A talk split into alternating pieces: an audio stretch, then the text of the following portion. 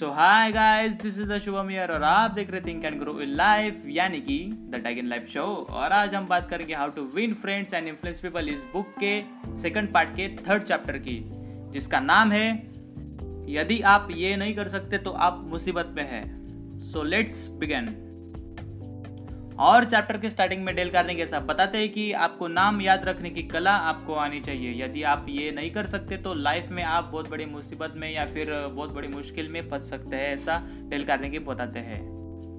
और इसी बात का एग्ज़ाम्पल देते हुए डेल कार्निंग साहब बताते हैं कि नाम स्मरण याद रखने की जो कला है, इसी दक्षता के कारण फार्ले ने फ्रैंकलिन डी रूजवेल्ट को सन 1932 में व्हाइट हाउस में पहुँचा दिया था, क्योंकि फार्ले ने चुनाव के अभियान में रूजवेल्ट का प्रचार किया था। जिम फार्ले ने लोगों को नाम याद रखने की कला, जिस्पस कंपनी के सेल्समैन के रूप में यात्रा करते समय तथा स्टोनी पॉइंट के टाउन क्लर्क के रूप में काम करते हुए विकसित की थी। और यही टेक्निक के सहारे जिम फार्ले अगर किसी व्यक्ति को मिलता था तो सामने वाले व्यक्ति का नाम, उसका बिज़नेस, उसकी फैमिली, राजनीतिक विचारों का ये सब आदि पूरी की पूरी इन्फॉर्मेशन से वो निकाल लेता था। इसलिए हमेशा सामने वाले व्यक्ति का नाम याद रखने की कला आपको आनी चाहिए, ऐसा डेल की बोलते हैं। नाम इसलिए याद रखना चाहिए क्योंकि सामने वाले व्यक्ति को उसका नाम बार बार अगर हम उच्चारण करते हैं तो उसको अच्छा लगता है और वो हमसे इम्प्रेस होता है और जो कुछ भी हम उससे उगलवाना चाहते हैं या फिर जो कुछ भी उससे हम पूछना चाहते हैं तो वो सब कुछ हमको बता देता है, ऐसा डेल के बोलते हैं। जिम फार्ले ने ये पार्ट बचपन में ही सीख लिया था कि संसार में प्रत्येक व्यक्ति को दूसरे से अधिक अपने नाम में रुचि होती है। किसी दूसरे नाम को स्मरण रखकर उसका सफलता का उच्चारण करना और उसकी तारीफ़ करना, ये उसके आने पर अपनेपन को दर्शाता है, ऐसा डेल की बोलते हैं। और इसी कंपैरिजन में किसी नाम को भूल जाना या फिर उल्टा सीधा उच्चारण करना उसके नाम का, ये परायपन को दर्शाता है। और ये गलती हमें कभी कभी कठिनाइयों में भी डाल देती है। और वैसे जिन नामों के उच्चारण कठिन हो, उन नामों को याद रख पाना बहुत कठिन होता है। लोग इन नामों की या तो उपेक्षा करते हैं या फिर किसी उपनाम से पुकार लेते हैं। तो और एक एग्जांपल लेते हुए यहाँ पर डेर कार्नेगी के साथ बताते हैं कि जब एंड्रू कार्नेगी ने बचपन में नाम लेकर उसका प्रयोग किया था तो बचपन में जब वे स्कॉटलैंड में रहते थे, तब उन्होंने एक मादा खरगोश को पाला था।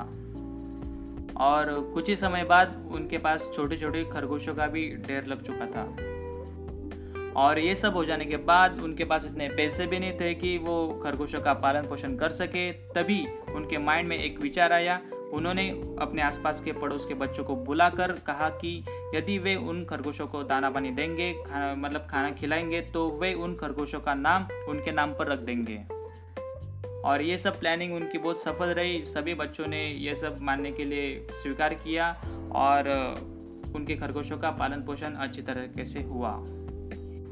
और इस एग्ज़ाम्पल को डिफाइन करते वक्त डेल करने के साथ बताते हैं कि ये नाम याद रखने की जो टेक्निक है, यानी नाम में इतनी पावर है कि आप इसकी कला को अच्छे से पहचान कर अगर आप अपने लाइफ में उतार सकते हैं तो आपसे कभी भी कोई रिलेशनशिप है या फिर आपसे कोई नाराज़ नहीं होगा और जो रिलेशनशिप है वो अच्छी जाएगी, ऐसा डेल कार्ने की अल्टीमेटली बोलते हैं।